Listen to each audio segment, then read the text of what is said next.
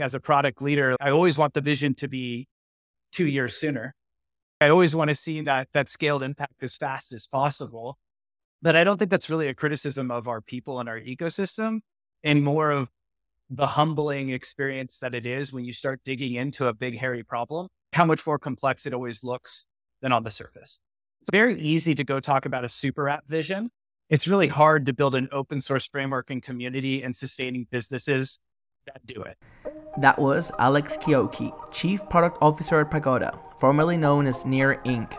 This is a very special episode because Pagoda is the engineering arm of the Near ecosystem responsible for major protocol upgrades, including a lot of the tech stack currently known as the blockchain operating system. This makes it a very special podcast that strikes a really nice balance between Alex's personal journey from an early employee at LinkedIn into Pagoda via Kraken and his own AI startup along the way, the principles of product management, the theory, the mission, the vision, and finally, deeper insights into the state of engineering on the Near protocol, where we're at, and where we're going. I really enjoy this conversation because it is a no holds barred, raw, honest exploration packed with alpha and unique insight. It's also an interesting episode because when I announced that I was having Alex on the podcast, there were no shortage of outstanding community members, ranging from Near Foundation and former Pagoda employees, that sent me DMs with community questions.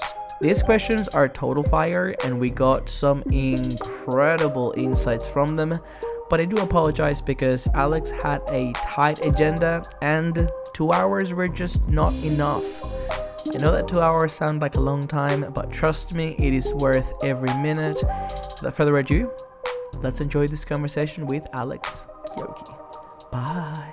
Hello, friends. Welcome back to another episode of the Wild User Interviews podcast with me, AVB. Today, I've got with me Alex Chiocchi, Chief Product Officer at Pagoda. Welcome, Alex. Hey, thanks for having me, AV. Pleasure to be here. Have you been told that your name sounds like Steve Aoki? I have heard that. So, funny story. It's an Italian name, so gnocchi pasta. Uh, many people confuse it for a Japanese name. So, there's been times where I've come into meetings or different, and people are like, "You look very different than what I expected," and I was like, Really? That's because they think Steve Aoki, right, who's amazing DJ, great fun, but uh, di- different man, different background. And I'm sure that Steve would be a great fit for a product role in Web3. Yeah, potentially. You could. and with those headphones, you look like you would be a great fit in the DJ world as well, but different men. It's really curious to me because phonetically, it sounds the same, but I would almost use that as a cue. Like I would use the phonetics as a cue to understand how to spell like the word. Because Aoki, Japanese and Spanish have like very clean vowels. And yep, then there's yep. like a K there, which is pretty straightforward. But Italian, the CH, some people would say sh or eh, I've seen all sorts of combinations, and I'm sure that you have too over your lifetime. Oh, for sure. I've gotten like karaoke, chiochi, chichachi. It's oh, that, Chichachi. Yeah, that's a new. That was a fun one. Yeah, but I think it's one of those things where, uh, as you said, Latin languages that there's a little bit of a difference there versus probably the Anglo side of English, probably where yeah difference is. But yeah, look, it's it's fun to have a, a noteworthy last name. People usually, as they get to know me, actually just start calling me by my last name. It's fun. And I think it's like an interesting last name, but it's like mid level complexity.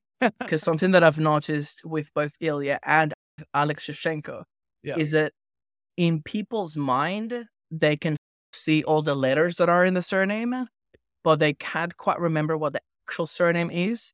So I've seen all sorts of Chechenko, like I've seen all sorts of like weird surnames that don't actually get to it.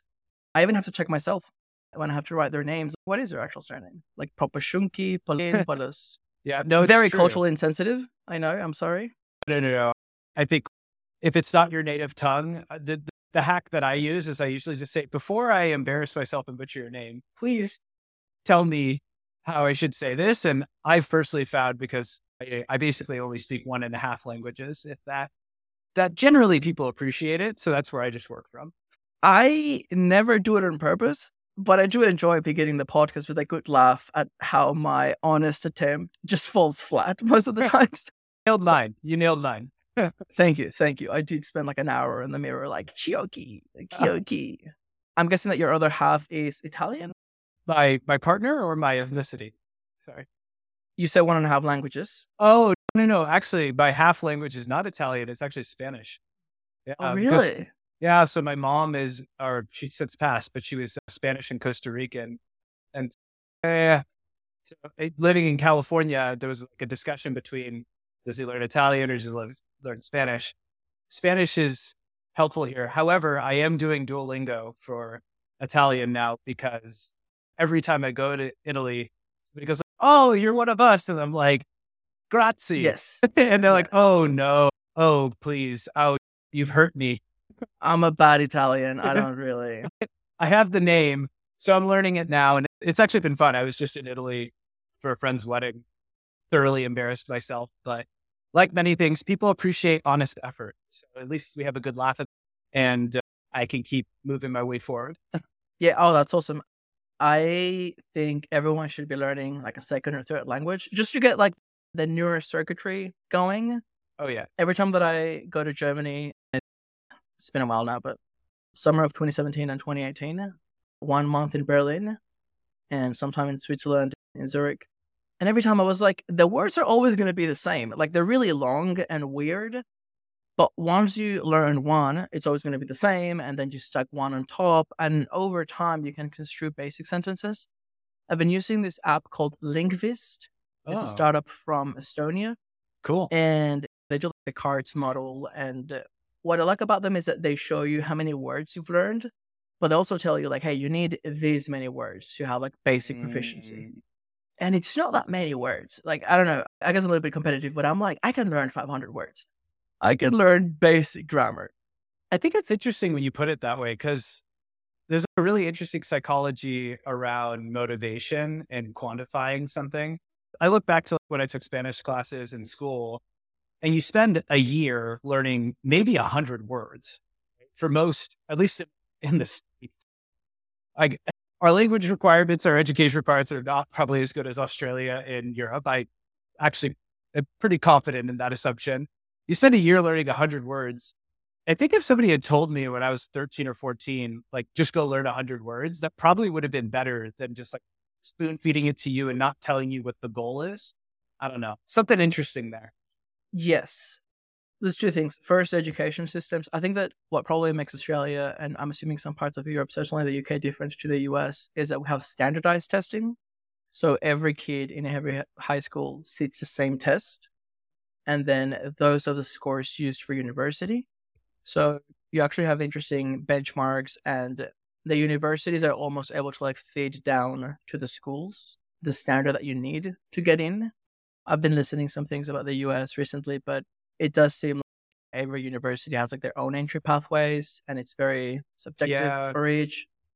We have standardized testing too. So we have STAR testing and SAT and ACT, STAR for like elementary and then SAT and ACT for high school to university. The problem is that the standards are not consistently enforced across different private versus public institutions. Yeah. All sorts of loophole rules. And there was like a huge documentary that actually came out recently about essentially like very wealthy people finding ways to make backdoor donations into sports programs to like hack that. So that capitalism does a lot of great things. You may not argue though that in education it has the best incentive alignment there. I don't know. The All In podcast has a beautiful take on it. And I personally like it because they're all billionaires, maybe except Jason. Mm-hmm. but they're honest. You're like, hey, if you want to pay to get your kid into school, that's fine. Let's just acknowledge they're not as smart. They're going to pay more and then they'll be subsidizing other smart people. And because that's the issue, right? It's the fairness of it. If you only have 50 places, don't let them all be taken up by people that are either paying or getting into sports. Maybe have 50 places, 50 places for people that are actually merit based, and then 50 for the rest you pay, you play sports, and you are someone's son. So but anyway. I have I have a bias, but the University of California public system essentially runs on that. system. There's a guaranteed spot for standardized test high scores are in the top 10% in the state in some UC research institution, guaranteed spot. The problem is that they don't always get the best school spots. So like Cal Berkeley, UCLA are often like the top rated ones and they don't always get those spots. So like it's just this forever issue. Education, if I was being completely open and honest, like long term in my life, that would be something I'd like to be able to like spend more time working on. I think if you look at what can have an outsized impact on the world over many generations, it is education. Wait, not near? What? What do you say? Near can too, right? And maybe it's education powered by near. Maybe that's the magic bullet. But I just think it's like a fascinating topic. Uh, it's unfortunately it's like a privilege though in the US to be able to help education, like to work in an education nonprofit. Like you already have to have been like crazy successful. It's weird. Interesting. It's all part of the same stack. When you try to talk to someone about Web3 and the problems in the world, and this is how we code and this is how we do product, if they don't have a good basis for education, most things are going to go over the head.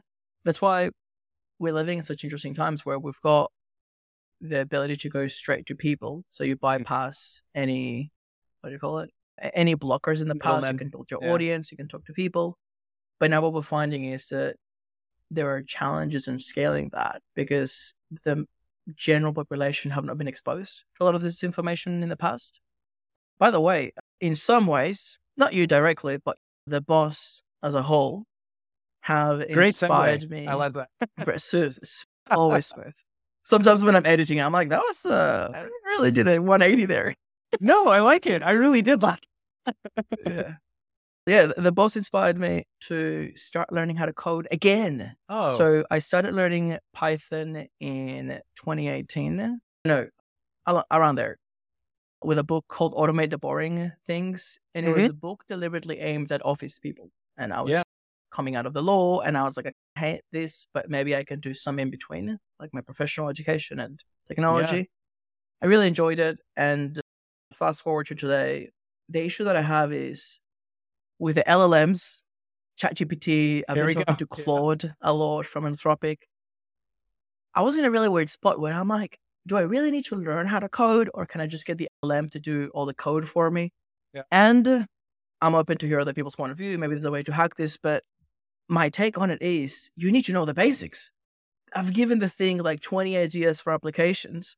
It gives me code back and I have no idea what it is. So I've signed up for a free code camp and I'm really happy that the curriculum takes you like really back to the basics. Like I felt a little bit stupid at the beginning, starting like HTML and CSS. But I've had a blast. Baby steps, split screen. I can see what I do on the left and then it changes on the right. And I also like it that those three initial modules, so there's like HTML, CSS, like responsive, so there's some React in there, and then it moves into JavaScript. I think that those three would probably be enough to enable me to understand what's going on. Yeah. And to be able to like inspect components, fork them, compose them. That's awesome. Wow. What a journey. What that really warms my heart actually to hear that it's been inspiring for you to rekindle something you're interested in and might be something that helps you build something you're passionate about. At the end of the day, like that's why I'm here, as opposed to some other corporate job or other opportunities to work in investing or something like that. Like I, what I love about product, and I think what keeps me coming back as a product leader, no matter what the problem is, is it's those stories. It's being able to see the impact on how what you build enables someone enjoy something new. Hopefully that provides a real utility. I would say like the BOS is in an interesting place. It's very new. Like the existing developer experience that's there is like a great start for showcasing what's uh, what I call the art of the possible, but it still needs quite a bit of work for it to be like a full forced application engine that's um, going to be the title of the podcast. The art of the, the possible. art of the possible. Yeah, I like it. That is, I mean, that's my, man. There's so much to say about that. That's my my my personal feelings about what makes a great product. Is is it enables people to see the art of the possible. Mm. Now, what enabling somebody means meeting them where they're at. So meeting a developer and how they want to see things versus, you know, an average web two user, somebody who's used to using Facebook or a banking app or versus a giant enterprise. You have to meet them where they are and enable them. And if you could speak to what matters to them through your product, then you achieve that moment.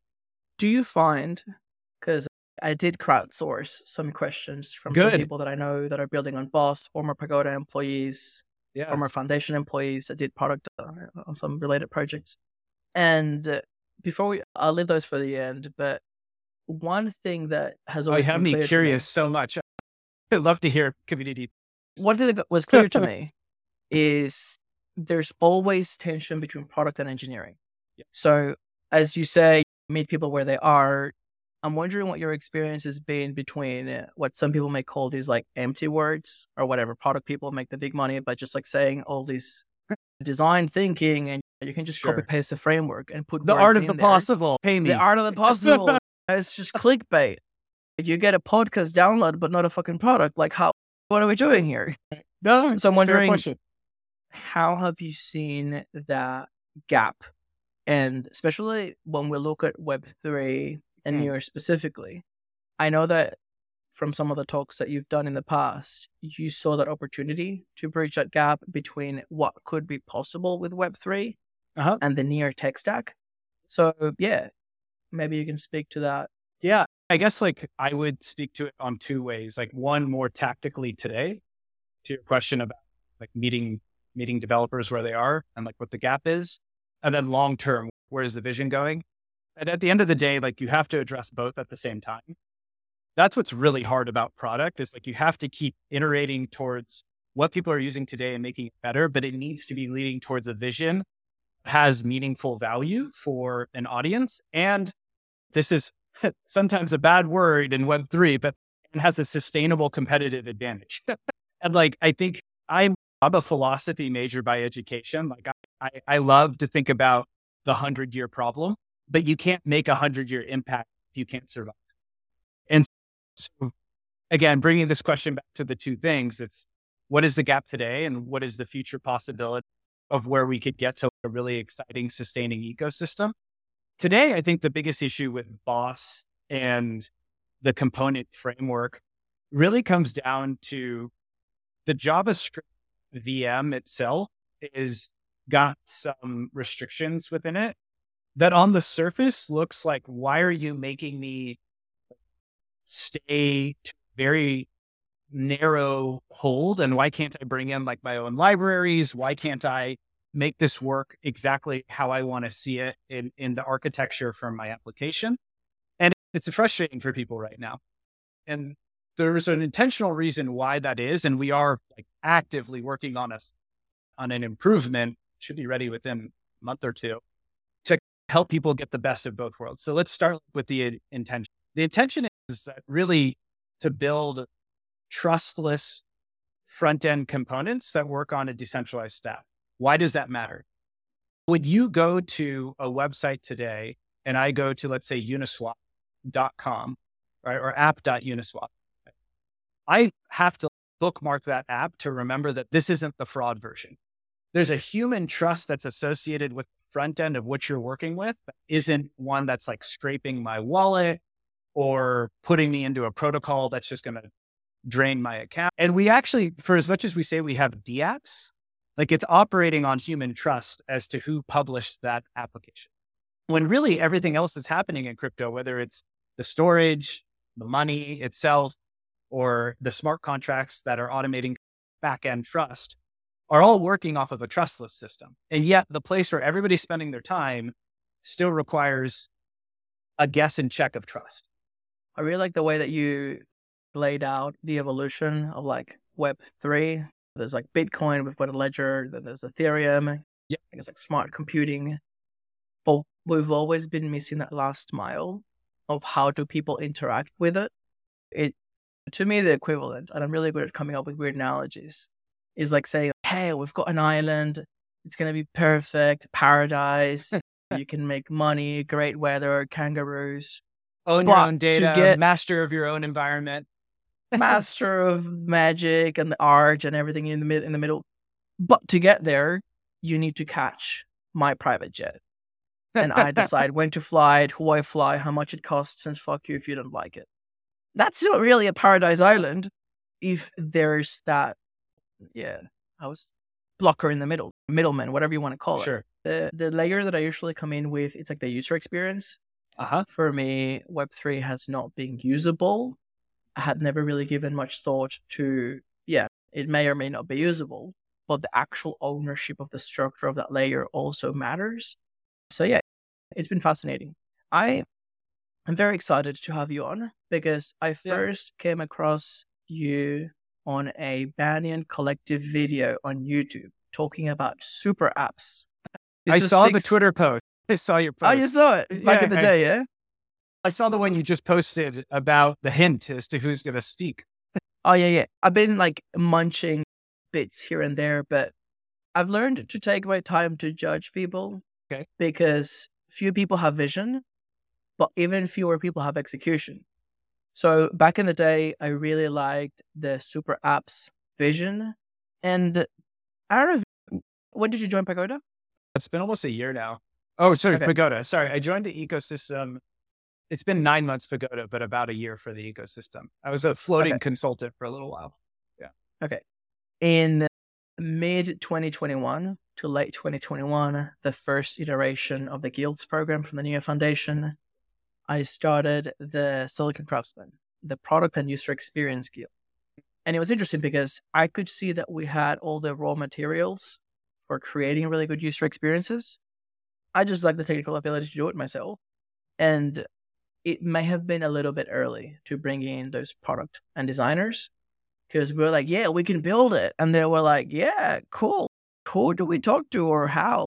I think that was probably the stage where the developers were putting all the primitives in.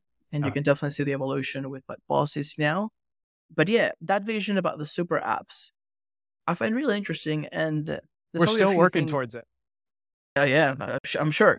Because then I saw the evolution of the presentation at ETH Denver, alpha.near.org uh, get released. Then I saw you at Consensus. And uh, yeah, how are you tracking? Are you happy with progress? I mean, I am, it's so many thoughts that come to that when you ask that. Like, I am really proud of the team and the ecosystem to pull off multiple big product experiments on new tech stack, new user experience is like an insane feat. And I've worked at a lot of great companies and the quality of the people here, not just technical execution, but the desire to build great things and work towards it is amazing. And I know it's frustrating sometimes because open source ecosystems are a little chaotic, but I can say I worked at some like very big companies that are noteworthy Silicon Valley companies and like the people here are as good as anybody. I would say the other side of it is like as a product leader, I always want the vision to be two years sooner. I always want to see that that scaled impact as fast as possible. But I don't think that's really a criticism of our people and our ecosystem and more of the humbling experience that it is when you start digging into a big hairy problem, like how much more complex it always looks than on the surface. So it's like very easy to go talk about a super app vision. It's really hard to build an open source framework and community and sustaining businesses that do it. I think you've nailed it. And if you've been following me, sometimes I lose my patience and have a crack at people, mostly on Telegram because I'm always sleep deprived. Sometimes I go very public on some topics. And I think you've touched on something which is really interesting. Pagoda has world class talent. I'd say that the foundation in the Marieke era has been actually really good with hiring. As far as I can tell, got world class talent, business development. We're getting top down great deals. And then the question is, how can we have the same approach for recruiting world class talent at the grassroots level? So important. It's Where really, do the really best important. developers live? Where do the people with the most ambitious idea live? Where are the people that tried and failed in other ecosystems because they were constrained by those ecosystems? And that's where I lose my shit with the community. I'm like, the NDC cannot be this black hole that absorbs everything. We cannot be the bureaucracy blockchain. No. Like we cannot pull in the few builders that we have and distract them from actually building. So yeah, I I know that it is not your job or even Pagoda's job to build the community side of things, but if you have anything to say on that, I think it would be appreciated. Yeah. No, I think it's a really good question. And for us to really succeed at our mission, we have to figure that question out. I think the hardest part is how. And I think what's really difficult is if you look at this, like there isn't exactly a template for how to do this. Like we can get inspiration from a few places. So like Bitcoin community is purposely like in on and even the early days of Bitcoin, if you looked at it, was like a very small group of people. If you think about the, the great schism of the block space wars, right? It was a small group of people that were discussing that. People forget that it was maybe like a 50 people in that room. And there were like big industry titans that we all know that were happened to be there, but it was a small group. And then ETH has done like a pretty good job of creating this ecosystem. But the problem is that I honestly believe that so much of ETH's coherence as a community is really actually just based on DeFi at the end of the day. Like I think 50 to 60% of the reason why people are there are because there's just like a really healthy economy that works well in DeFi. But you can't just recreate that in near. Like you can't just take those two things and copy and paste it. And we we have to figure out our own approach, so to speak. Sorry, you were about to say something. No, I think you're right. But if you double click, I think Ethereum has a few more things to it. One is time. Totally. Seven plus years to fuck around, eight years now. So if you take into account that time frame and what they've actually built, you have enough time to go to conferences, get drunk, build on top of each other. Like we've never really had any breakthroughs. DeFi is only possible if your base currency it's now $2,000 because now you've got people holding onto a lot of like magic money and they're able to leverage. If you have protocols that have themselves tokens with real revenue, like I was looking at Ref Finance, the only tokens with volume are near stablecoins, Meta recently, the stable pools are moving a lot of money, like Linear, NearX, and uh, ST Near. And most other protocols, including ones that I think are pretty successful now, like Spin Finance, they're delaying the token launches.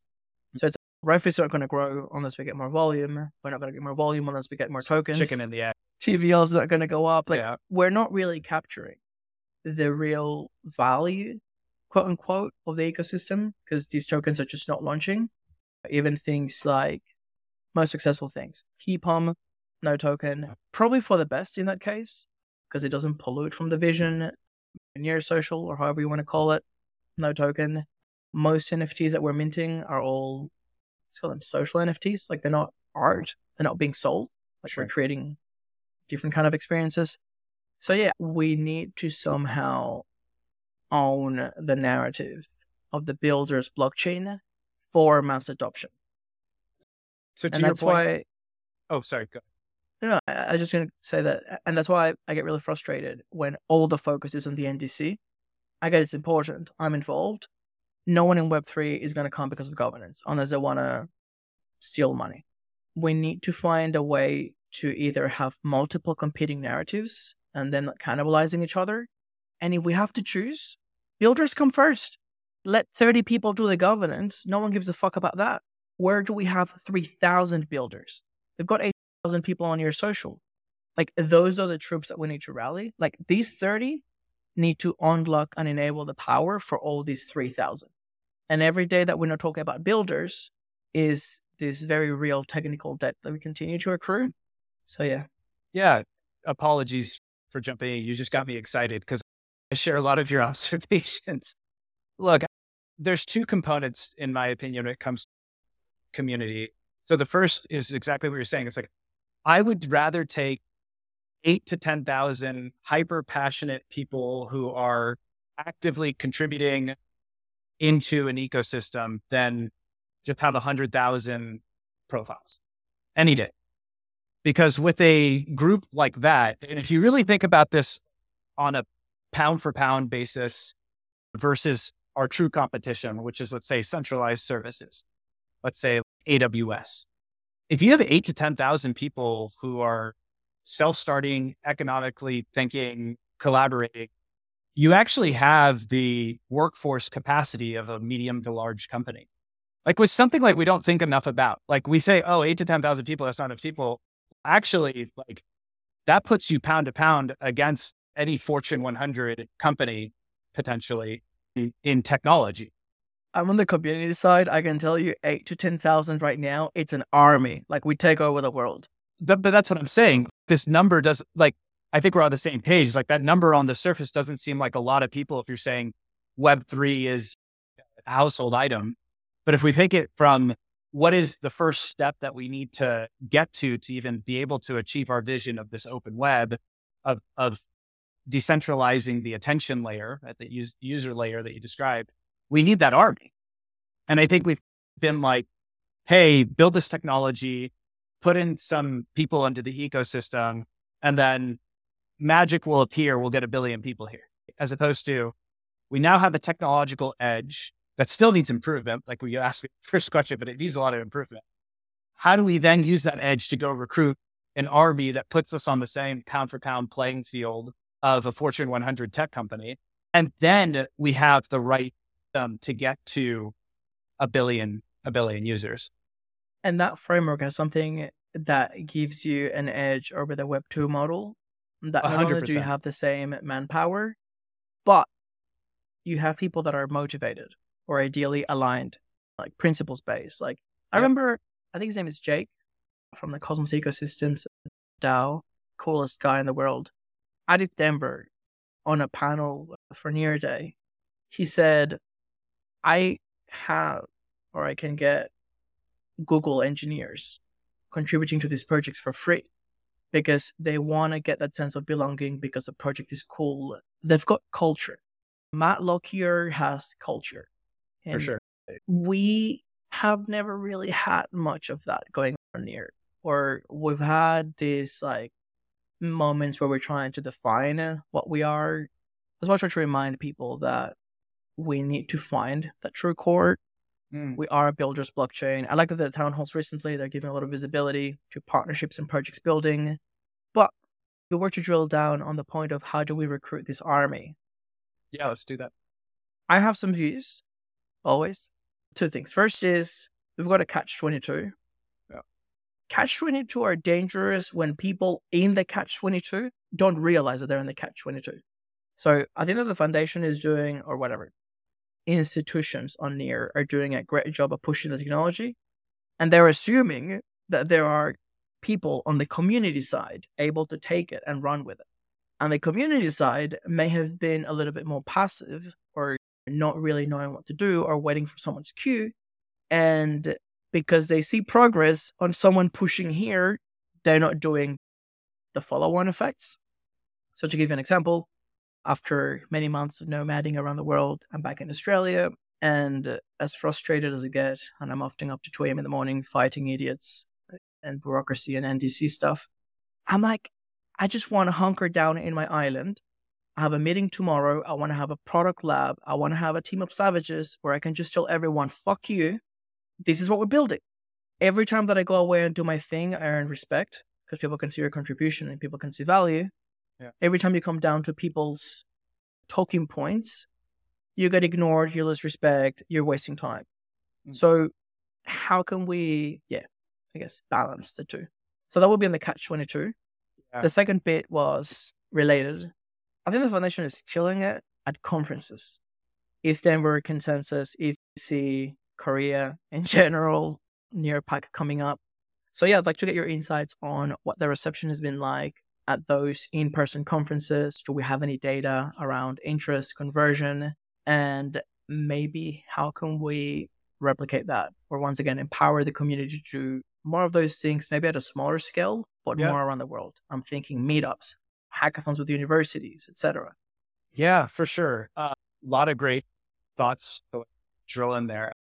So, taking from like the broadest framework level first, I think what we have to do is embrace that near.org is something very potentially powerful for us. And like we're, I don't know if you're aware, but it's actually owned in a community trust. It's not owned by Pagoda or Foundation I don't know if people enough people know this, but it's true. And so Pagoda is like a steward.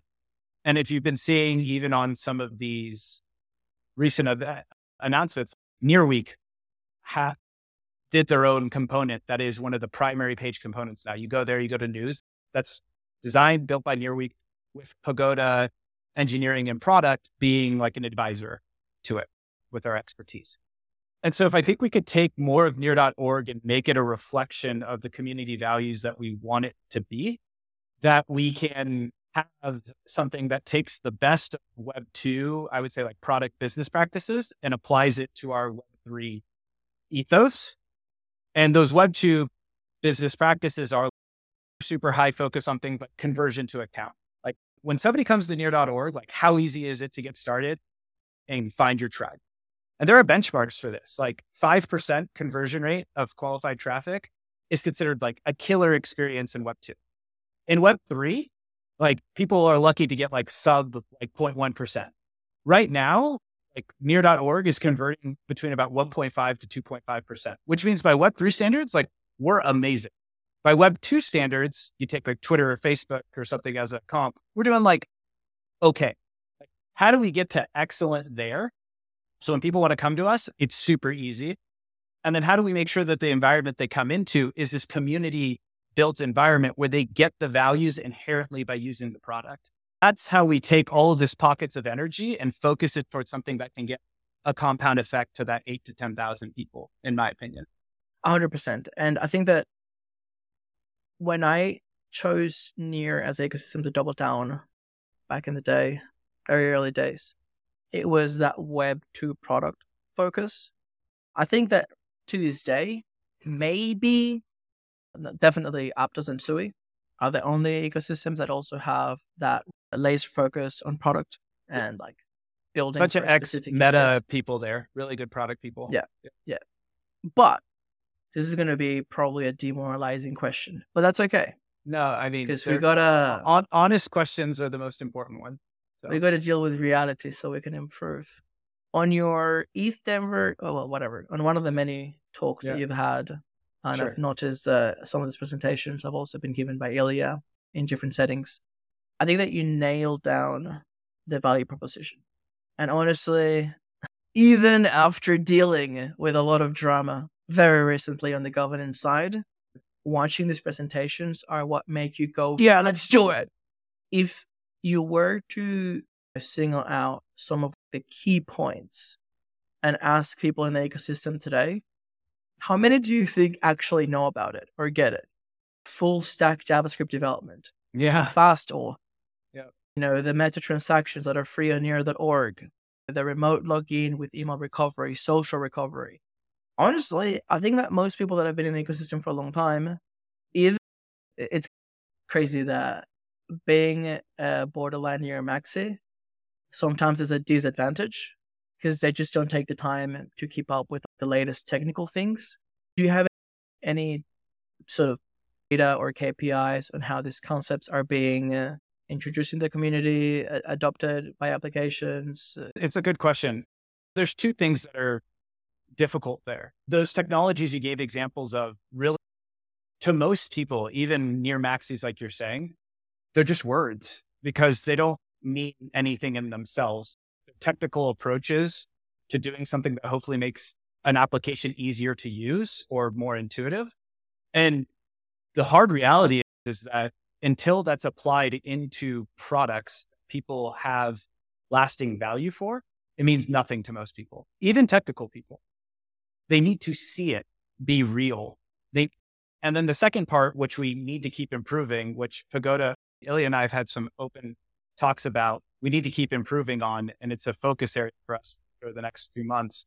It's open sourcing these things. Like FastAuth SDK, we did a insane prototype. There's three or four new technologies that come together to make that real. It's still not open source. The reason why it's not is like there are major things that we still need to iron out from that prototype. That SDK is still not available. We're trying to get it available by September. So it's this combination of two things, right? Where I need to see it in a use case that resonates with me. And I need to be able to look under the hood to see how it works.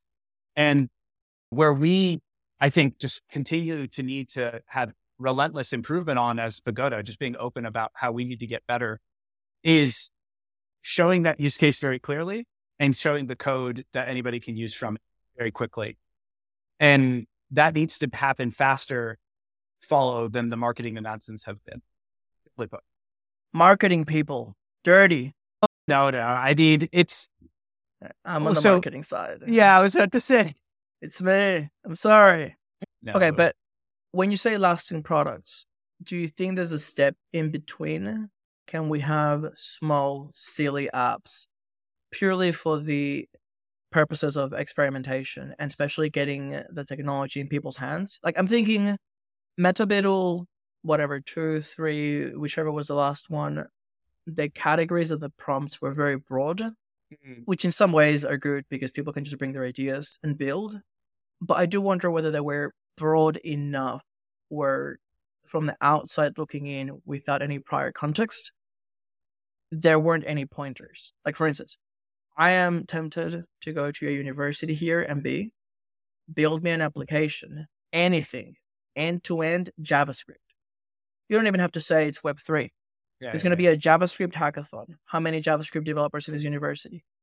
Come and build me something, have some nice prices, have some teams, they could build something really silly and basic. It doesn't have to leave past the hackathon. But I believe my hypothesis going in would be once young, ambitious talent realize that by using a language that they understand, they can build end to end Web3, it's game over. Like, why would you ever go and try to understand how Solana works? Why would you do Solidity that gets you halfway through with a ton of limitations? Form and this is a putting technology in people's hands that I'm referring to, even faster. Yeah. To any hackathon and be build an application, almost like a mock up, and go and sign people up. Like literally, all the requirement in the same way that we're doing a very low bar, easy requirement of deploying on BOS, we can have the same for FastAuth. Just get people hands-on experience, just like I'm doing now with the HTML, CSS, and I can change yeah. a hex and see it on the screen. Yeah we need to get to that magic moment of holy shit. It's an SDK. I don't know how long it takes to incorporate, but I'm assuming it's not that long. And then I can onboard any users on a bus stop or whatever on a pool hall. And now they're in. So I think that those are the things that we really need to keep drilling. Oh, I'm with you. I'm with you. I, I think the form of what we need to get to, no debate from me on that. I think the question is just like, how do we get there? And it's a messy path. It's case examples of what's hard about this is like we we do a lot of hackathons on the existing BOS component system. Going back to one of your earlier questions, right? I need to be able to extend my own libraries. In order to do that, right, but still maintain these trustless decentralized components that have a security model that means like I can embed a component anywhere and it's not going to infect the rest of my JavaScript. We have to re-architect the virtual machine. So what we're calling VM2 is like the technical pro- project we're working on. So what we get stuck in this chicken the egg with is like we do these grassroots movements, exactly what you're saying, like go build a full stack JavaScript application. Builders go to it. Some builders are super creative and they figure out ways to make it work, but like 80, 90% of it run into the same limitations we got to get it to a better spot to be able to take this group of, let's say, about 160 or so component developers that are in here today and grow it to 500. That's the set of improvements. And then there's going to be a new set of improvements doing all the go to market activities you just described that like we're going to need to get it to like a thousand. And I think what I've been trying to do on some of these town halls, and again, Illia and I have been talking about how to make this even better, is give a better sense of what are the orders of magnitude that we need to get to and what are the requirements that we're hearing from the community. Some of our expertise we think will be these each steps to get there. And i think if we do a better job of communicating that out then more people like yourself and other hyper passionate community members know like what places to jump in. And that's where we need to grow to by the end of the year put simply in my opinion like we don't figure this out by the end of the year we have bigger problems and I think product people are usually like scared to say things like that because they want to be able to run in some sort of like strategic ambiguity. But I think if you really believe in what we're trying to do here, you need to be realistic about the fact that we have an insight with a competitive advantage. And now it's time to open up the community and guide where we can make this competitive advantage grow in these kind of concentric, consistent rings. And if we don't do that, then we don't get escape velocity. I know these are all like $2 words, but it's important to think about this like in terms of product maturity curve. We don't get escape velocity. And if there's another downturn, then it's going to really hurt the ecosystem again. And so I sometimes personally wish that we would have more open conversations like this about what are we really facing as an ecosystem and like what opportunity that we have. It doesn't have to be like doom and gloom. I just think we need to just be honest about what it takes to get to the vision of what we want to get to. I'd love if we could touch on a couple of things. The first one would be maybe if we could put it in the context of what we can build today and what can be built in VM2 to yeah, get a better understanding of the current limitations and the mm-hmm. future ones.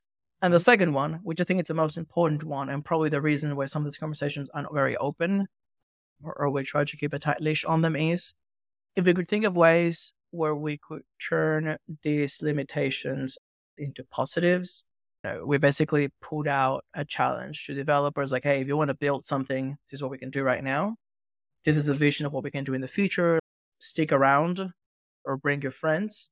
But most importantly, how can they contribute towards that progress? Like, I'm sure that there's people out there that could jump in. I think you mentioned concentric something rings. That's definitely a $10 word.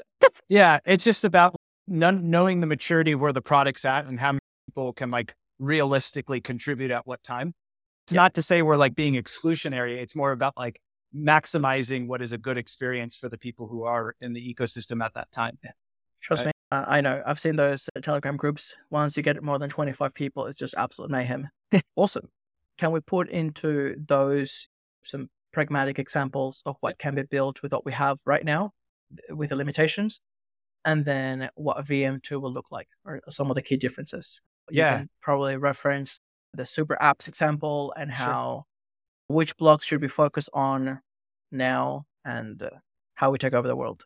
Sounds good. Yeah. So let's be like very tangible about today what could be done that's like a major need, I think, for the ecosystem. And let's like define right now. So there are about 4,000 or so consistently active community members slash super fans on near.org and near. Right?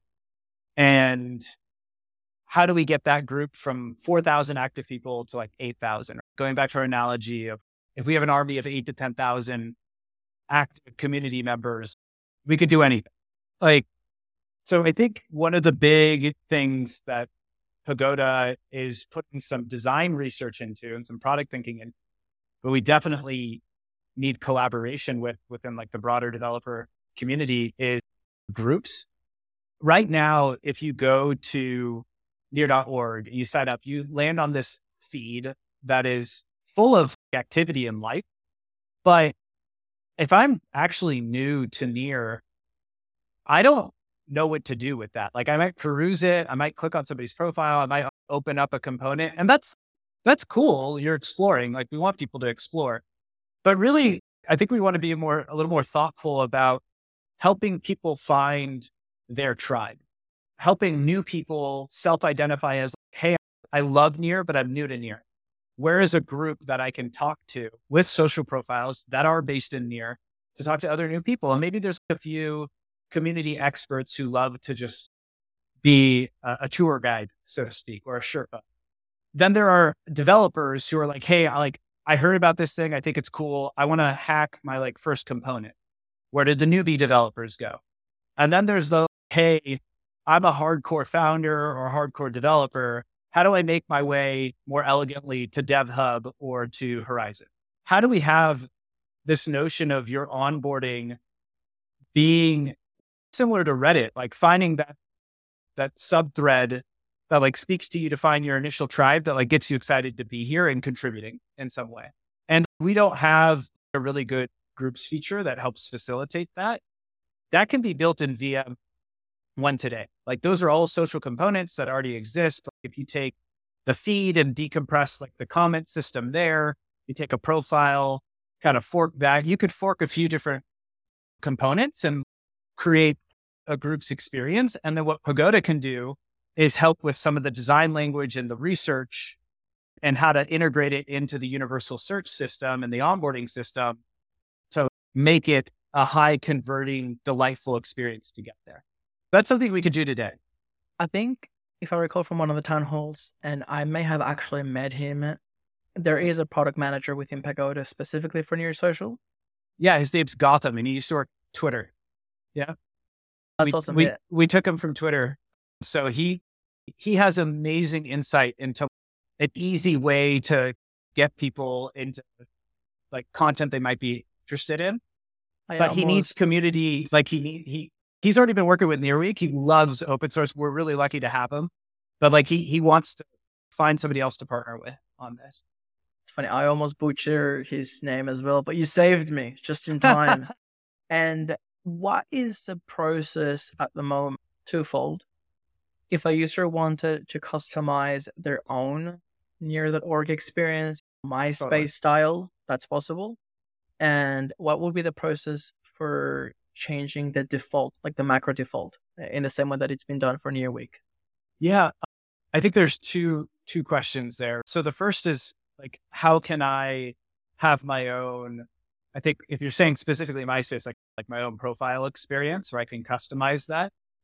And I think you can get into the profile component today and you can fork it and change it and save it to your default settings. You should be able to do that.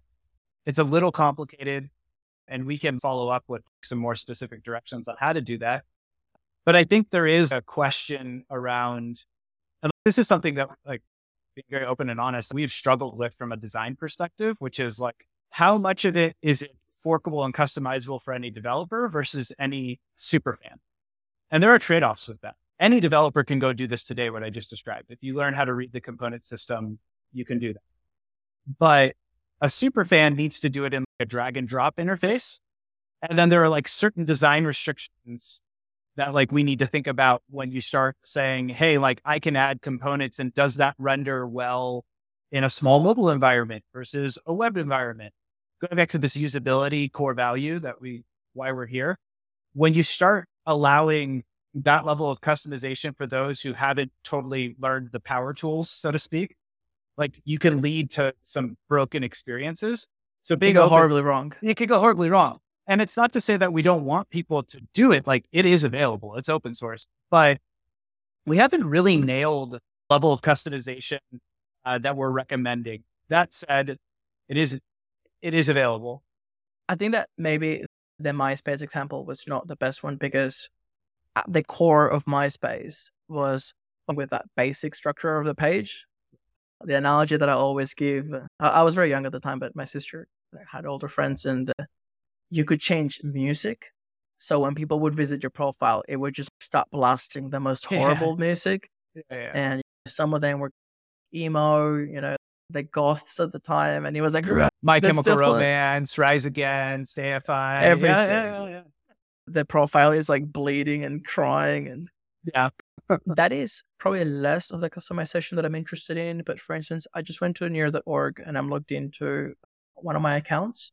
Yeah. And I can still see the Minsta widget with some photos on the right. And I can't see Near Week.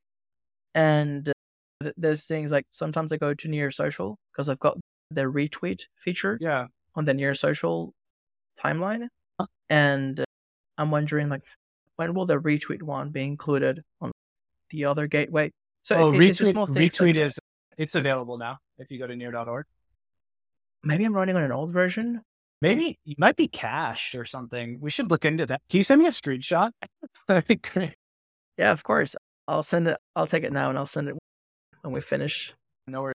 those would be the sort of things that i would be looking at for setting the right culture so to speak like for instance do we Yeah. want a social media or do we want a place where hackers gather and talk about ideas DevHub, I think, maybe some people want to make Dev Hub the default. They just don't want to see a timeline at all.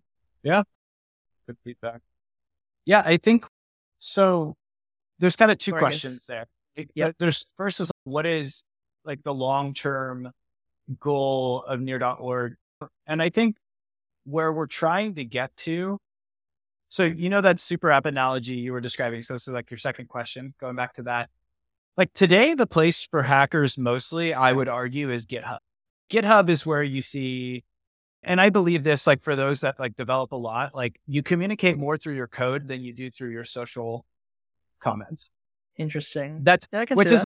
which is like an insight, right? It's not to say that you're not going to make social comments and and do things like you are, but the way in which like I really believe developers are communicating is through their code, and like it says a lot more to me when you fork my repository and do something and then try to submit a PR back. Like that says a lot more to me about what you think about my project than, hey, this is cool. Because because you're putting your energy into making it better. Potential. Well, maybe they think it's shit. And they're or like, maybe they think it's better. shit. Yeah, exactly. but the cool thing about developers is that whether you're a positive collaborator or like a competitive collaborator, it still makes the product and the code better it still makes it better. And I think like what we haven't done well in near.org is to say, like, how do we take that mentality of hating through code as well as allowing community super fans to involve? Because one of the things that people don't know about there's 75 million people on it or so. There's not 75 million developers in the world. There's maybe 25 which means 50 million people have accounts and there's probably duplicate accounts. So it's probably less than 50 million, but like a ton of people who have accounts are there to just like witness what's going on and learn. That is a very generous stake because I'm definitely in the 75 million non developer. I think that we started with a humble aim to develop and then we fell flat along the way. But yeah, it's Definitely but you learn. were trying to learn. You were there to learn, and but you wanted to witness like cool code being built or products being right. And so, how do we take that energy, make that alive and well in near.org in a specialized manner, but then bring in two key components uh, that I think have to be there that are core Web3 ethos. One, some sort of level of community governance, and two, a monetization system like what makes a super app, if we go back to a super app, it's the intersection of social, commerce. Those two things are what make a super app. The third piece for, I think, like a Web3 super app is social commerce and community ownership. If we can get those three things working together in the context building Web3 experiences, and more specifically, let's say front ends, which most people need, if whether you're in Polygon or Ethereum or Bitcoin, you like you need a decentralized front end for any different reasons then I think we do start to capture that energy that you just described. There's definitely two camps on this one. Sure. And as I get older, I can see very clearly which one I'm on. It is perhaps more clearly apparent on the Bitcoin and Ethereum communities. Bitcoin is very libertarian, like the sovereign cell like the lack of consensus between community members it's almost like a feature. Yeah we don't want groupthink like we should okay. never agree on doing something because then we have to agree on something and then we have to. You always want to keep the humans out of the equation. This is the raw code and it does one thing and that's it.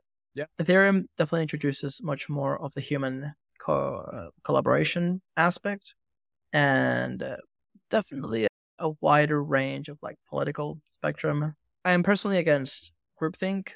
I've seen enough bike shedding in my lifetime that I know that if a person lacks the leadership or the vision or the ability to execute, they tend to drag people in with them.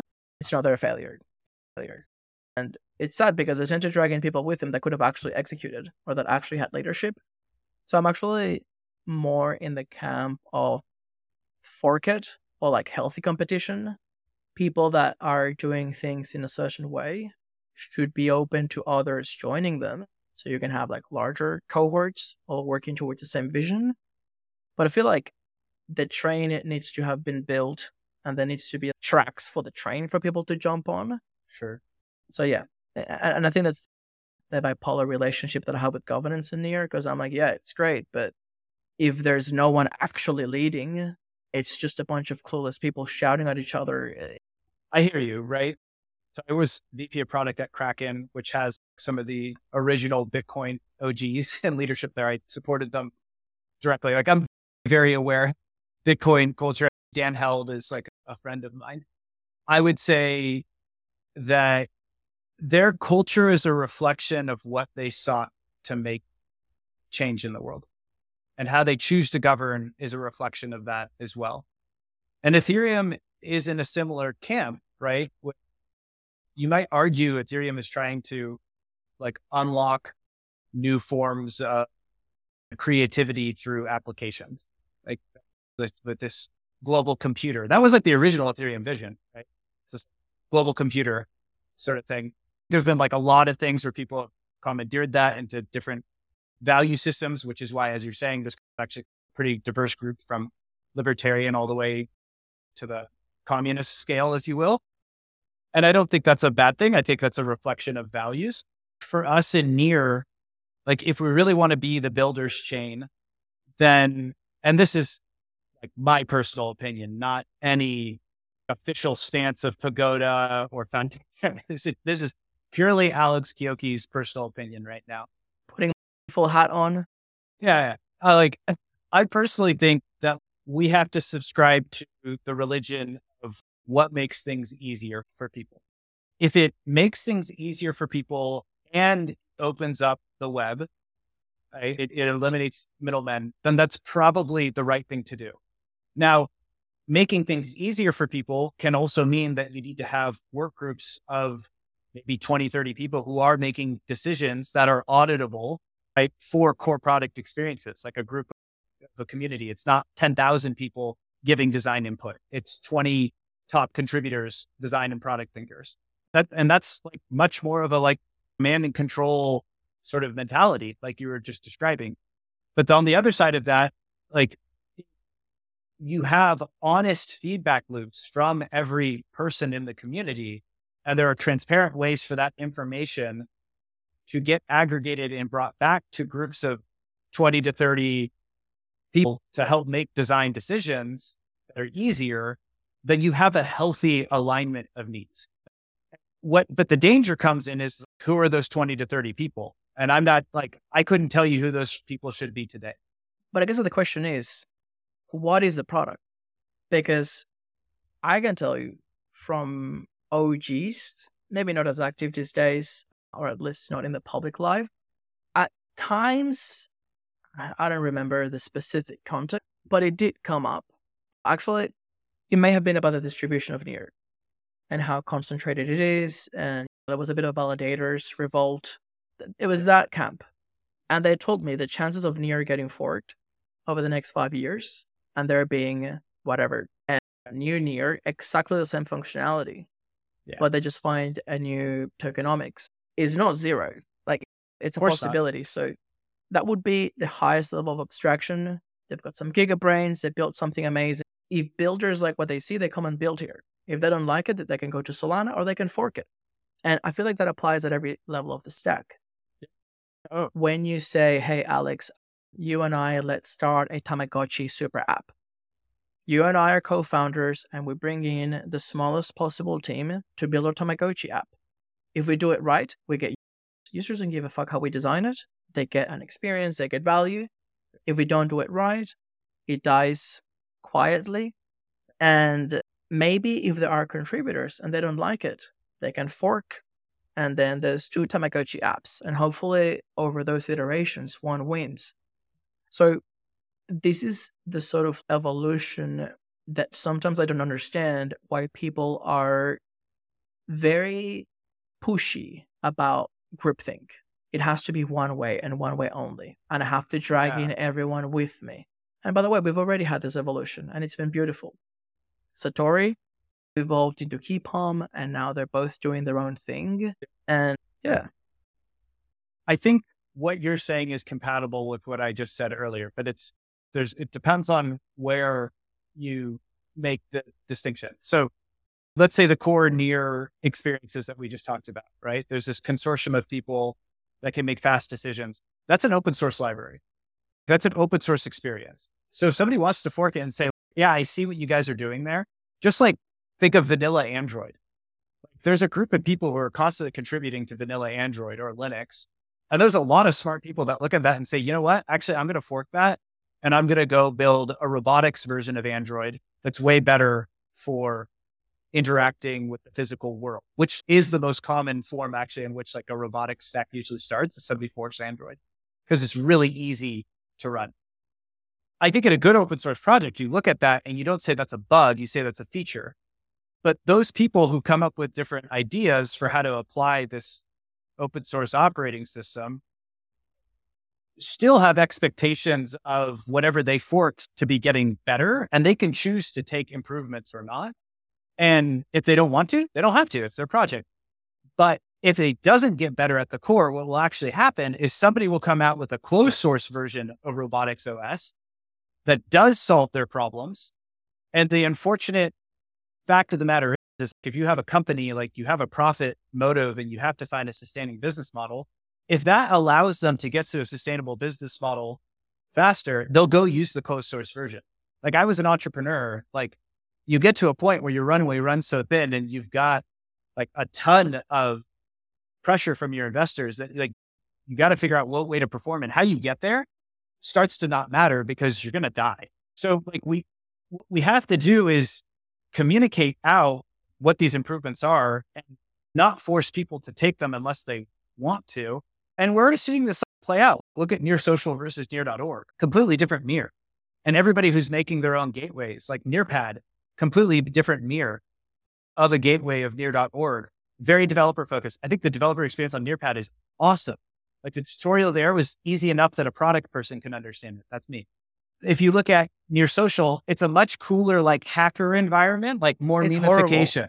I don't, but also shout out to Shard Dog Social. Absolutely. If you haven't checked it out, they're doing amazing things like playing with embedding videos and like a ton of stuff, like moving super fast. That's awesome. Yeah. Yeah. But what you're saying links to a question that I was saving for the end, but we might as well just bring it out now. Go for it. At what point is Pagoda going to introduce costs for the different products and services? Quote unquote, the new indexer APIs look cool, but I know a cost is eventually coming. And yeah, maybe if you could speak about, about the broader spectrum of products or even yeah. is that going to be monetized or? For all the products, there's the philosophy follows two things. Like everything will be open source. So if you want to build it and run it yourself on your own stack, your own AWS clusters, your own personal machine, you always can do it. But if you want to use a managed service that has SLAs, expectations of support, probably a higher level of abstraction and easier to use. You don't have to go set up all your own boxes. There will be cost associated with it because it actually costs quite a bit to run it. Now, what Illia and I are talking a lot about down the line is like, how do we make sure that those costs are actually aligned with the net of the near ecosystem? So the goal is not for this group within Pagoda to stack a bunch of revenue out of the ecosystem to just hold in a treasury and make personal profit on. The goal would be it's charged in some form or capacity that then gets put into some sort of financial mechanism that brings value back to the ecosystem. And we're a little early to say exactly what that is, but I can tell you, I can give you a hint that like the way you may be charged after a free tier, by the way, we're always going to let people try a free tier, is maybe something around staking. You might have just some like staking requirements to continue to use it. And that's a good thing for Near, right? That actually helps with decentralization. That helps keep money in the economy. And it keeps all of our needs aligned towards common good. So that's a form of payment, though. And we do need to be comfortable with that because these things do have cost. Would it be a staking requirement, but the user still keeps the staking rewards, or the staking rewards goes towards Pagoda? No, it would be likely. And again, this isn't finalized. I need the safe harbor clause here. it will likely be that you stake and that you delegate your stake and you like may pay for your cost of service through staking rewards itself, or you can do a direct pay. We'll have to figure that out. Uh, but I think the important thing is that like we really want to make sure we double click on if you want to run it yourself, you don't have to do that. But it does cost money to have high performing SLAs and support and managed services that have upgrades. Whatever money will get charged there, we want it to be aligned with ecosystem good. That's something that's core to what Illia and I have been talking about. Can you think of Web 2? I know that they exist. Can you think of Web 2 examples that have a similar model? It's free and open source to self host, but then you can also pay and you just get the out of the box experience. I think WordPress. WordPress is a great example. I think another good one is like RudderStack on analytics, I think does this as well. There's like an open source SDK that you can use, but then if you like want extra data analytics services, to some extent, Discourse. discourse. There's a few, but I think the difference is even between Web two and this is like the money that's being charged. We want to figure out how to put the value back into ecosystem as well. That's my second question. Yeah. Does Pagoda have any outside investors? Uh, we've never formally raised money, to my understanding. I think there our funding comes, from my understanding, mostly from foundation, like many of us, and there is not like the cap table doesn't have any VCs or anybody like that on it. I shouldn't say the cap table because there's some sensitivities there, but I could tell you there's not like outside VCs and stuff on it. It's like Putin and shit. No, nothing like that. Yeah, okay. and and no one, I know you're kidding, but it is important because in order, th- there is an important ballast that happens because of that. Like I told you about the pressure of having outside investors as a former entrepreneur. There, there is some intentionality behind that. 100%. And that's precisely what I was asking. And I think that you can also look like the layer beyond that. It's important to separate the foundation as a not for profit with a mission for growth Yeah. from an actual engineering company, An R and D company, products, yeah, and being sustainable. So yeah, it makes sense for the funding relationship to exist that way, and it's also good that the engineering vehicle it's not constrained by outside interests, at least in the form of external capital. yeah. It's hard. Like this goes back to you're asking me about like how are we going to win as near like what I just described there, and, and I did do a tokenomics workshop with Illia and some like really smart economist people at EC. We were just like brainstorming, and the the simple thing I can tell you is that we can't just do what ETH did or what Bitcoin did. Like those are successful models; they're breakout successes in their own right, but we cannot do the same thing. The type of product and technology we're building is different. Do they rhyme and have inspiration from those other two things? Yes.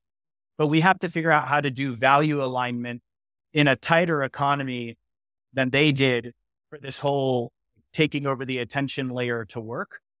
And there's like a lot of really cool thinking that we've been exploring around like, how do we help apps bring the most attention to Web3? Whether you're bringing attention to Ethereum or Bitcoin or anybody, how do we actually help them get pass through money for being a great, consistent, secure attention source to those protocols? And this is like how we disrupt the traditional advertisement model of Google and, and Meta, who who basically control the attention economy right now. Eh, If you're not playing by Google's and Meta's rules, like you're not getting attention to your app or website. Period. And there is a way to actually to break this. You asked me about long term vision. Like there, there's a way for us to look at that. If you want to see a hint of my opinions, a year ago I wrote a blog on my website, alexchiocchi.com, about like why I think sweat is one of the most innovative consumer products I've seen. They like there's some hints into how it is possible to use BOS plus new tokenomic to disrupt. I was going to go to your website to read your blog, but I ended up on Steve Aoki's website, and I ah. was just like banging. yeah, yeah, co- common mistake, common thing that happens. Yeah, no, I did watch a lot of the YouTube videos, but I missed that one. I'm I'm super intrigued. that may be an example of some of the conversations that I've had with Illia. My mind always expands. You know, the art of what's possible definitely kicks in. And sometimes I see that gap on some of the things that are being implemented in the ecosystem or even being actively pushed by things like the NDC. One of the things that he mentioned that are similar, but maybe at an individual level, not on an app level, would be say there is a community treasury, like a smaller pot of money, and then people are able to like give kudos. So say hypothetically this podcast goes out and everyone's like, oh my God, what a fantastic piece of content. They could give kudos to you and or me for whatever period of time. Sure. And then that near in the pot of gold gets stripped to the people that hold kudos. And he was saying that it could even be a very interesting way to almost be able to hire someone in a decentralized way. Engineers, open source contributors, it definitely feels that void of there's people creating real value, but they're not formally employed by anyone. I thought it was brilliant. I know that NDC V1, V2, whatever comes next, is working on a form of reputation. Yeah. And once we have that, it'd be possible to implement. I also love the idea of, again, creating that builder culture is elevating those builders and acknowledging the value that they create, not just for their apps, because some things are very hard to monetize, but for the ecosystem. I remember early days Stacks had an app mining program. Yeah. I think it worked. I'd have to double click to see what the issues yeah, were there, but I personally loved it. I really liked, and by the way, there was an app there that I actually started using every day. It was a journaling app. I've been trying to convince developers on here to create a journaling app because what would be easier than getting people to come back every day and journal? But yeah.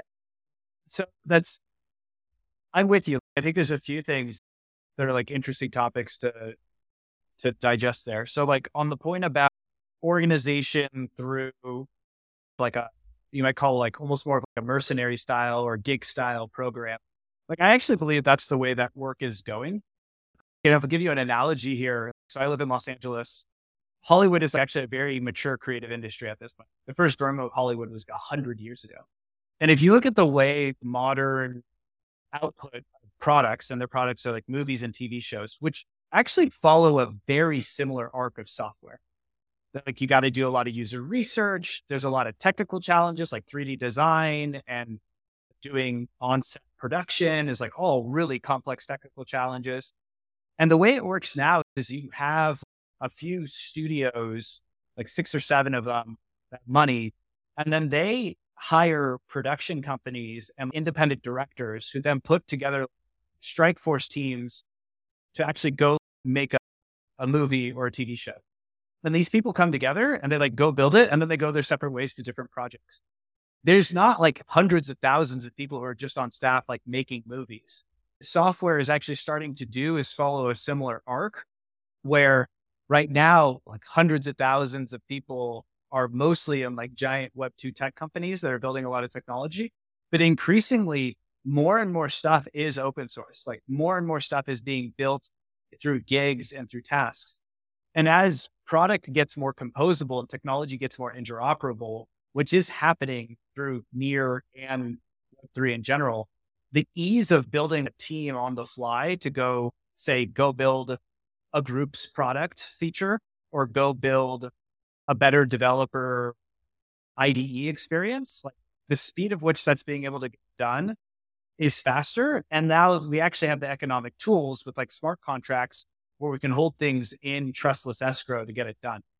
I think over the next five years, like software development is going to look more like this freelance model, similar to making movies, than it does necessarily today with these giant monolithic companies. I do believe that's going to happen because it allows for creative people to express more creative autonomy, take the projects that they want, and they have, there's more economic efficiency in building that way.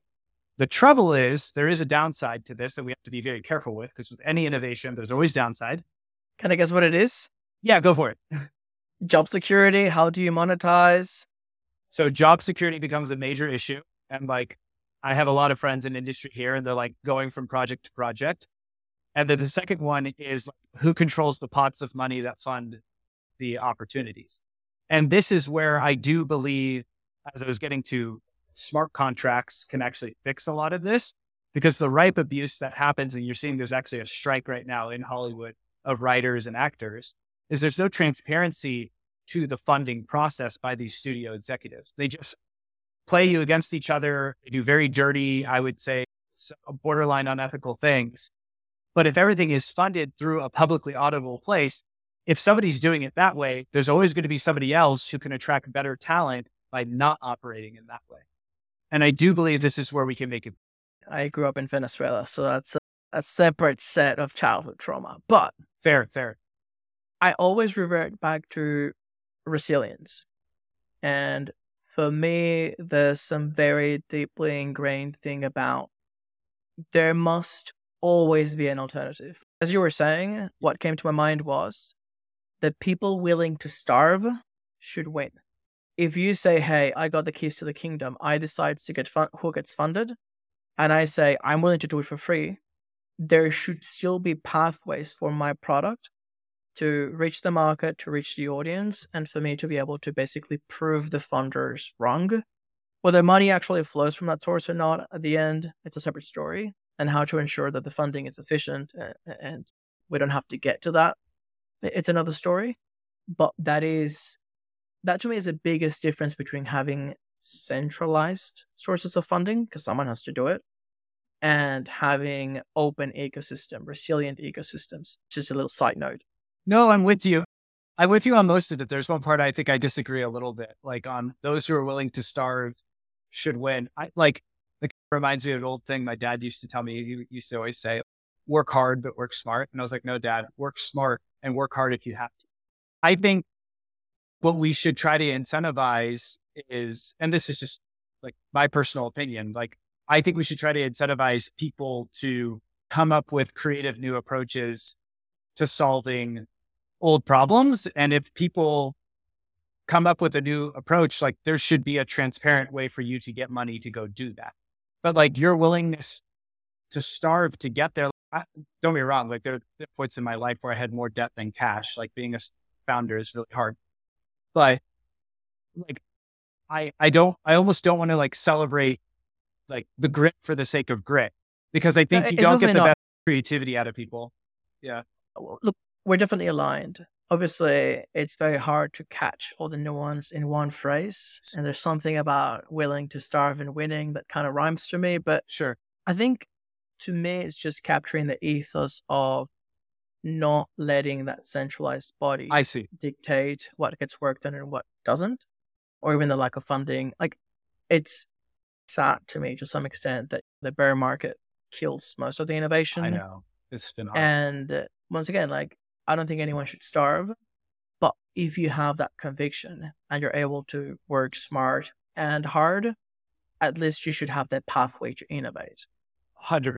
And, and you can probably draw some parallels in the Web2 world where you can see how that pathway gets shut down. Say, hypothetically, you're able to work without pay during COVID, but you're physically not allowed to do that last mile delivery. Yeah, I think that Web3 should always remain open so that people can do their thing, even if they're not being funded directly. So it's funny that you say that, and not funny in the sense of I've had those exact same thoughts, and you're reminding me of four or five years ago where I was like really fed up with a traditional venture capital model, which is like ultimate gatekeeper. If you look at the way VC mostly works, it's there's like only five funds really that make all of the strategic decisions. And then like most of the other funds are just doing like follow-ons on their strategies, which means if you don't follow into the world that those five funds like believe is the right thing, unless you have independent breakout success, like you're not going to get anybody's attention. And what I loved about Web3 and like why I started like contributing early to E2 validators, very early test nets.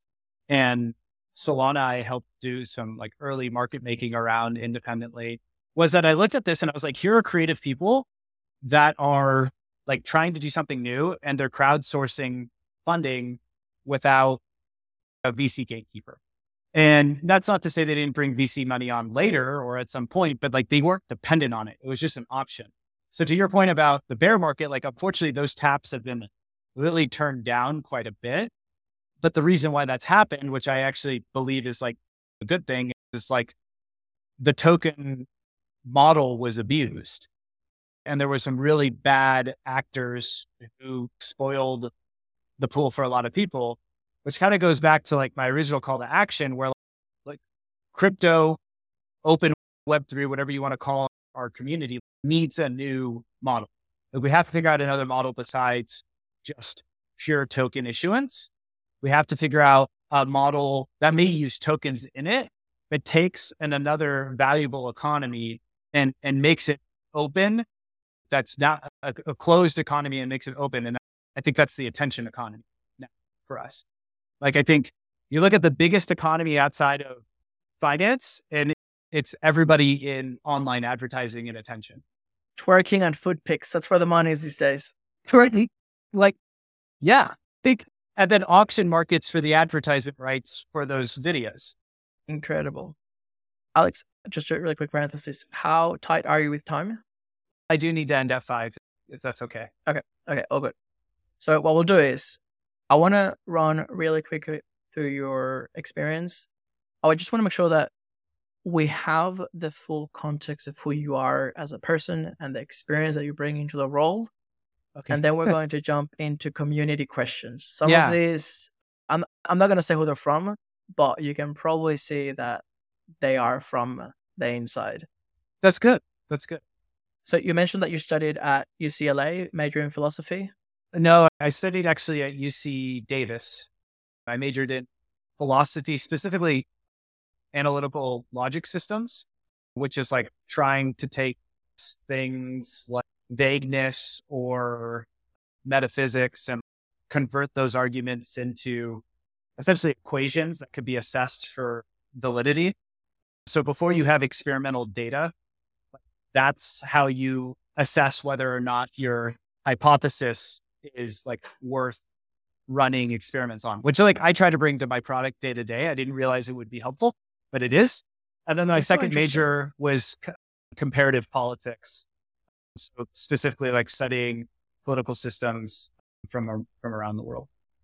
That's fascinating. So I would imagine that first major would have a strong maths component or technical component. Yeah, it does. It starts to converge with theoretical math at a certain level. I would say like I'm you can ask Illia this.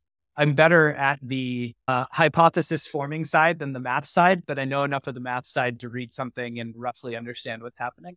This is where teamwork makes dream work. As long as you do the maths. Yeah, I have enormous respect for true mathematicians. I can only pretend to read what they do. Lucky for you, you could probably get away with it if you talk to someone that knows even less, like me. Now, how does that lead to the tech world? and I guess LinkedIn. Yeah, yeah. So I originally I thought I was going to go work for the UN. That was my goal. I really believed that like inter systems were like a way to promote I would say social good. Then I like worked for a few state governments and government agencies and nonprofits and I just saw that the like value to incentive alignment was let's just say inefficient. And I'm like you, can be actually fairly impatient sometimes. So at that point, I had like an existential crisis and I was like, what am I going to do with my life? Uh, so I applied to jobs, places where there are good jobs was like in banking and tech. When everybody thinks about did not culturally fit in with banking, even though they were like, oh, you're like fairly smart. You could probably make us money. And I'm like, yeah, but I'm going to hate my life every day here. And then LinkedIn was like a pretty small startup at the time. And they offered me like a $10 an hour contract for two and a half months. Yeah, like maybe you could do something versus like the banking offer I had was like quite comfortable for a recent grad. So everybody thought I was that I took this startup, but I really enjoyed and like to this day, actually believe in terms of social network companies has stayed very true to its mission and vision to connect the world's professionals to make them more productive and successful. And they've been marching towards that like fairly scandal free for 15 years. And so I fell in love with that and started just doing like market analysis work for them early on. Interesting. How long did you stay with them? Close to six and a half years. So did you receive stock? I did at one point, not when I was a contractor. The first year I didn't. Uh, but the big thing more than the stock though for me was is a learning culture. And so I actually applied for a leadership development program internal for like people from a business background to learn technical skills. I was like one. There are two people who were selected out of like 300 applicants, and I spent two years learning front end development, like basics of data science, business analytics, product management, project management. And I built a prototype on my own that they were like, this is really cool. And some salespeople helped me get in front of some customers. And then they invited me to the product management team and I became a product manager. So I like felt very lucky to work there. Like culturally, on, honestly, like the fact you talked about like people who are willing to put in the effort and do something for free. That was not my job. Like I was doing it because I was passionate about it and I got recognized. I was very lucky to be able to then take on a product management leadership position because of it. And that's amazing. Last one on LinkedIn. Did you meet Reid Hoffman? Did meet Reid Hoffman. Yeah.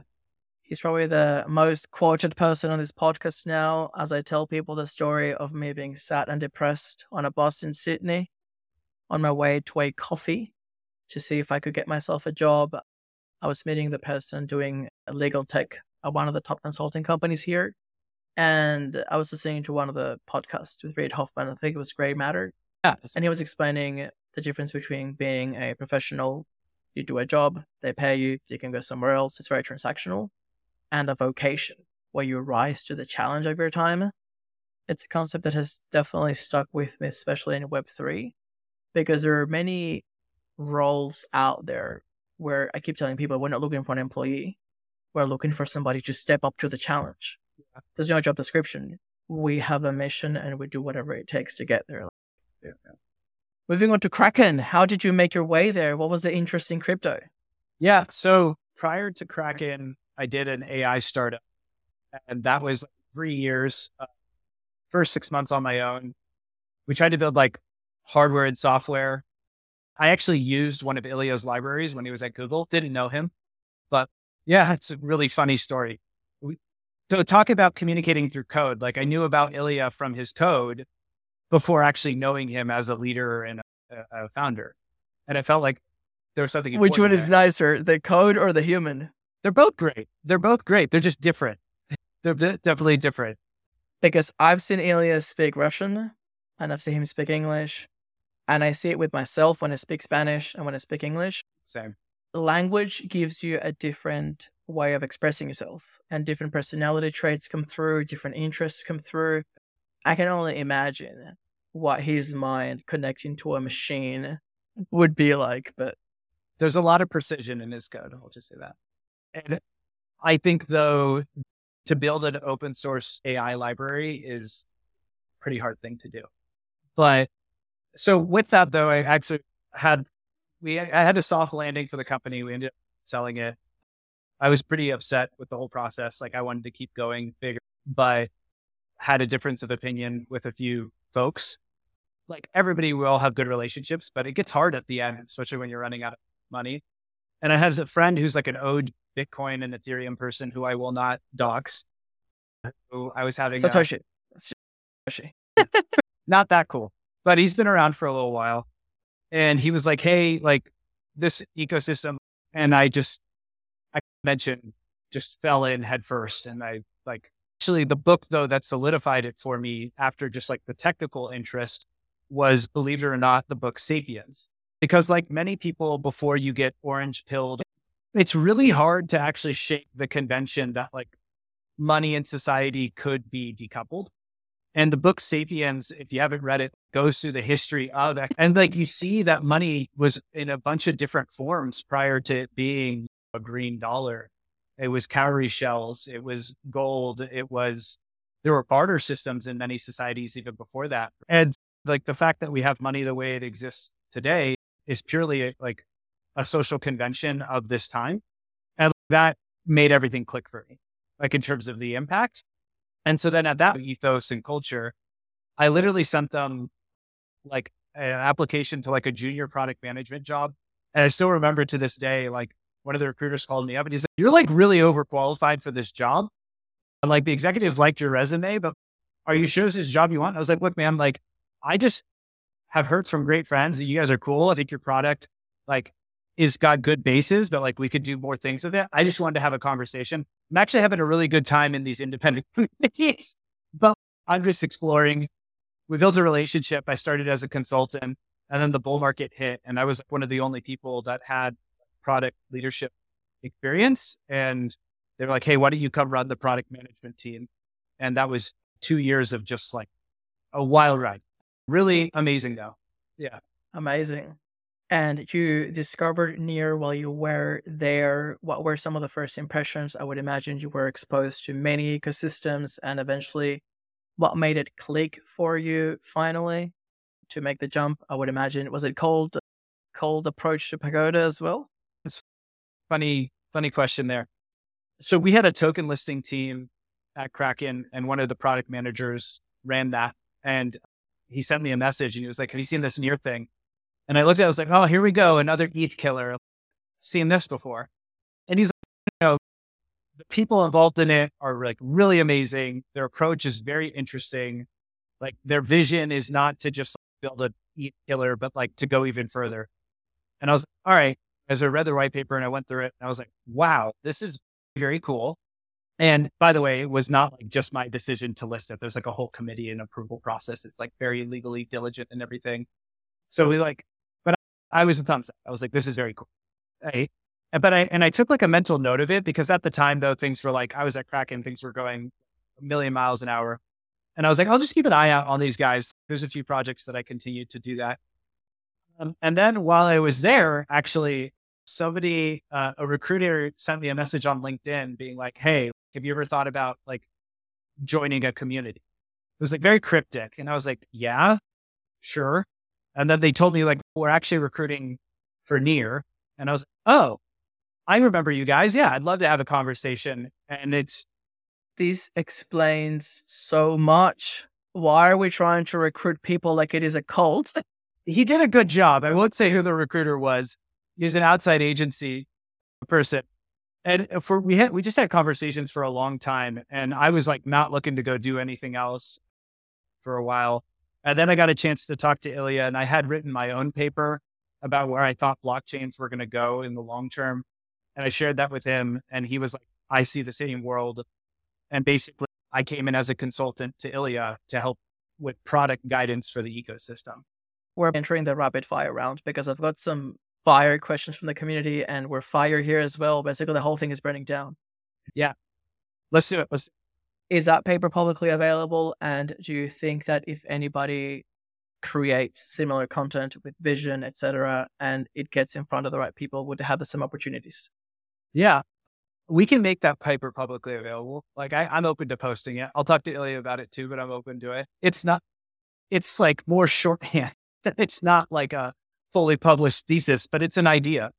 And so happy, happy to share that. And in terms of opportunities for people to share their wild ideas, like, yeah, absolutely. Like I try to keep myself very available to like where people think that like near should go and what I can do to help them with their vision. I think Illia does too. I think at the time, like I think Illia was looking for a very experienced product leader to help augment him. And me going to Pagoda was more of he brought me when he decided to become CEO again. That's not, and he asked me to come with. Him. And then I went through an interview process, of course, and had to get like formally checked by the Pagoda team. Always due diligence. Nothing in this podcast will be used in a lawsuit. Like it because the classic who's the decision maker here. I feel like people can get burned down a little bit on the community side if they have a big idea or a big vision, but it's just not in front of the right people, especially just to see the potential.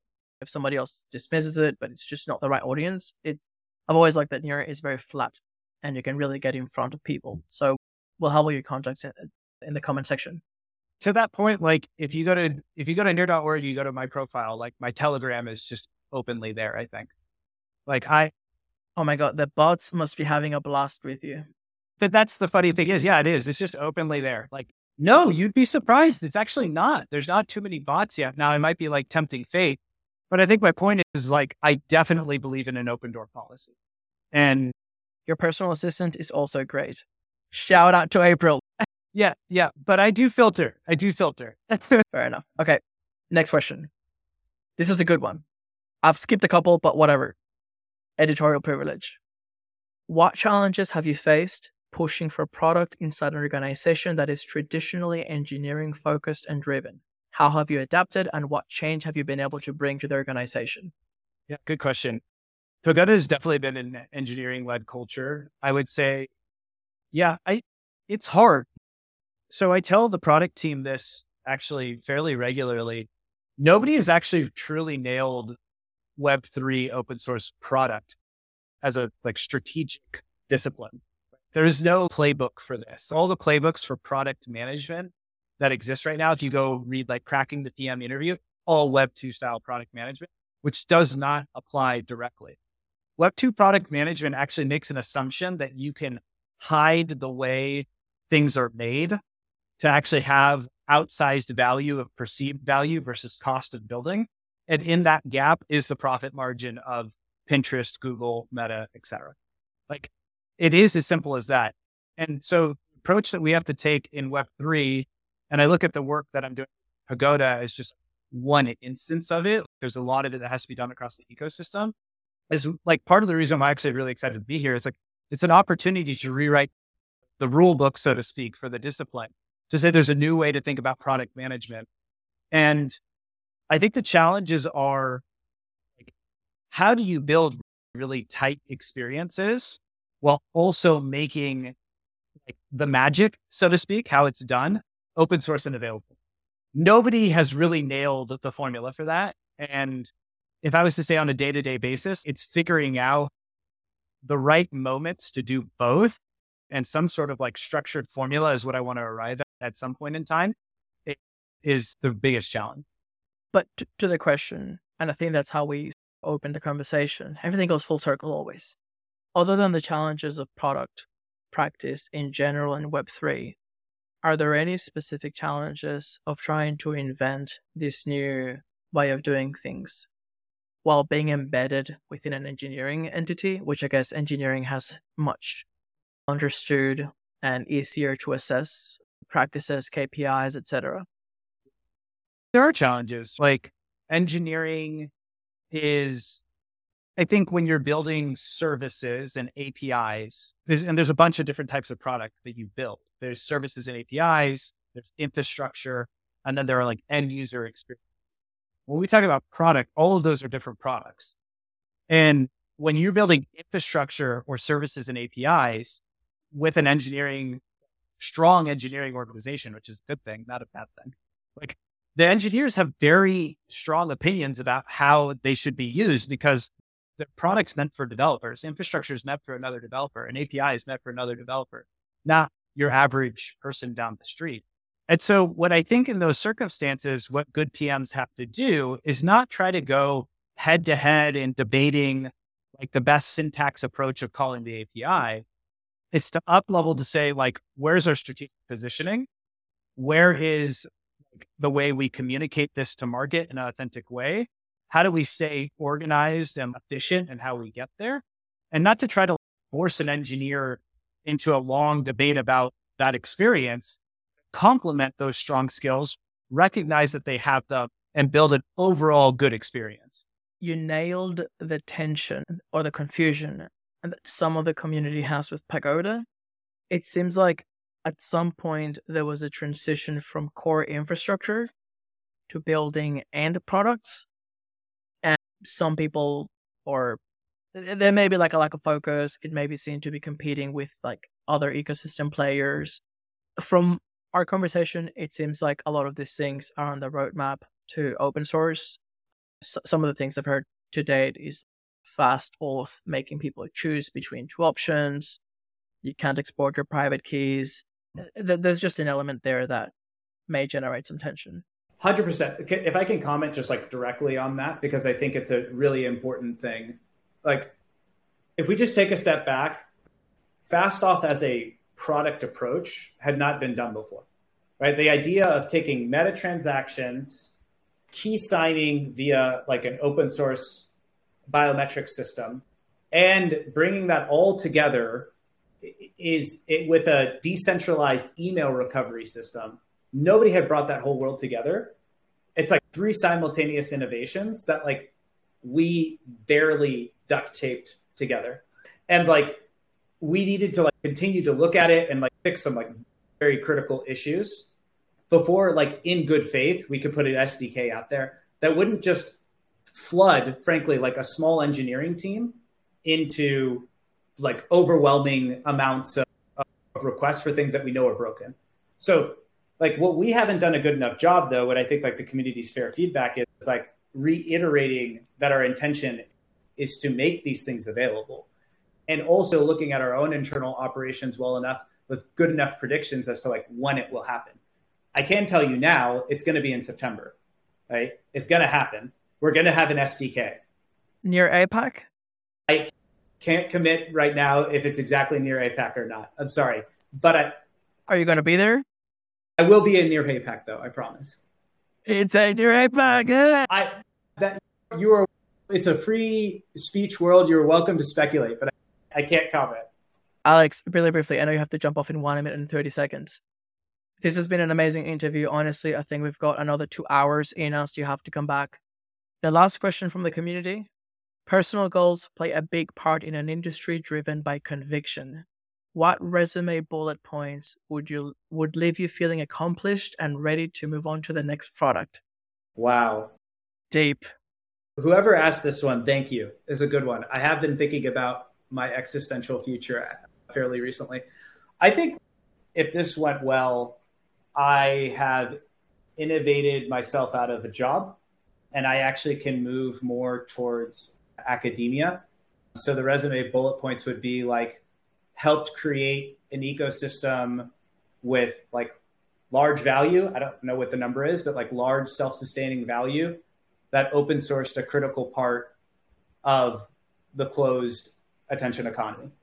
Like that, that's what I would write it as. And then what I would love is like if I could continue to be an ecosystem member, watch people like take this beyond what I could imagine, and then I can like, go get my PhD in like tech ethics and come on more podcasts with you and just like talk about this is the way to like, build technology and like, look at these amazing people that innovated me out of a job.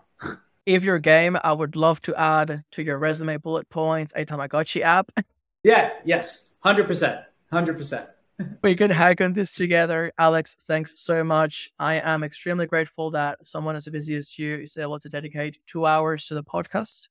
I know that from our loyal listener base, they really appreciate it. And uh, we, yeah, we'll definitely to have you back. Is, is Pagoda open to having more frequent communication channels? I'm thinking like Twitter spaces and things like this, because there's a lot, definitely a lot of things in this conversation that may not stay relevant as we continue to ship code and the ecosystem iterates. But I'm thinking of the best ways to have more ongoing updates. First, I'm grateful to be here, and I'm actually very grateful that we have open source community journalists like yourself, like who who bring like more attention to the ecosystem and knowledge. Like it's very, it's actually a very underappreciated job, and I'm sure it feels very thankless at times. And I know this because my partner is a journalist in uh, documentary space, so I, I like very much appreciate the opportunity to be here. Speaking specifically about Pagoda, like I would love for you to be able to have more frequent communications with the product managers who are actually in charge of some of these direct features and applications you talked about. I think we'd be very open to that. I've actually been pushing every PM to be like more open source focused and work more with the community. And you're starting to see pockets like that with Nearweek. Actually, FastAuth, I'll give you a little teaser. A mobile SDK is probably going to be co-created with Sweat. So there are people who are really trying to move in this way. And so their ability to like work with more community folks like yourself and get exposure is going to only help perpetuate that. So I, I, would love for us to have more PMs on your show. Awesome. Definitely send them over. Alex, thanks so much. That'd be awesome. That'd be super fun. Yeah. Thank you, man. Take care. Have a good day. That's the end of another episode. As always, I just want to thank you for listening because, let's be honest, you are amazing! And I also want to remind everyone that everything contained in this episode is for entertainment and educational purposes only. Nothing on this podcast shall be construed as financial, medical, or any other type of advice, and you should always consult with licensed professionals before making any financial decisions. Make sure that you like and subscribe so that you stay up to date with the latest episode. We've got a steamy hot pipeline of guests that will keep you entertained right through the bear market. Stay safe out there, and I'll see you soon. Bye.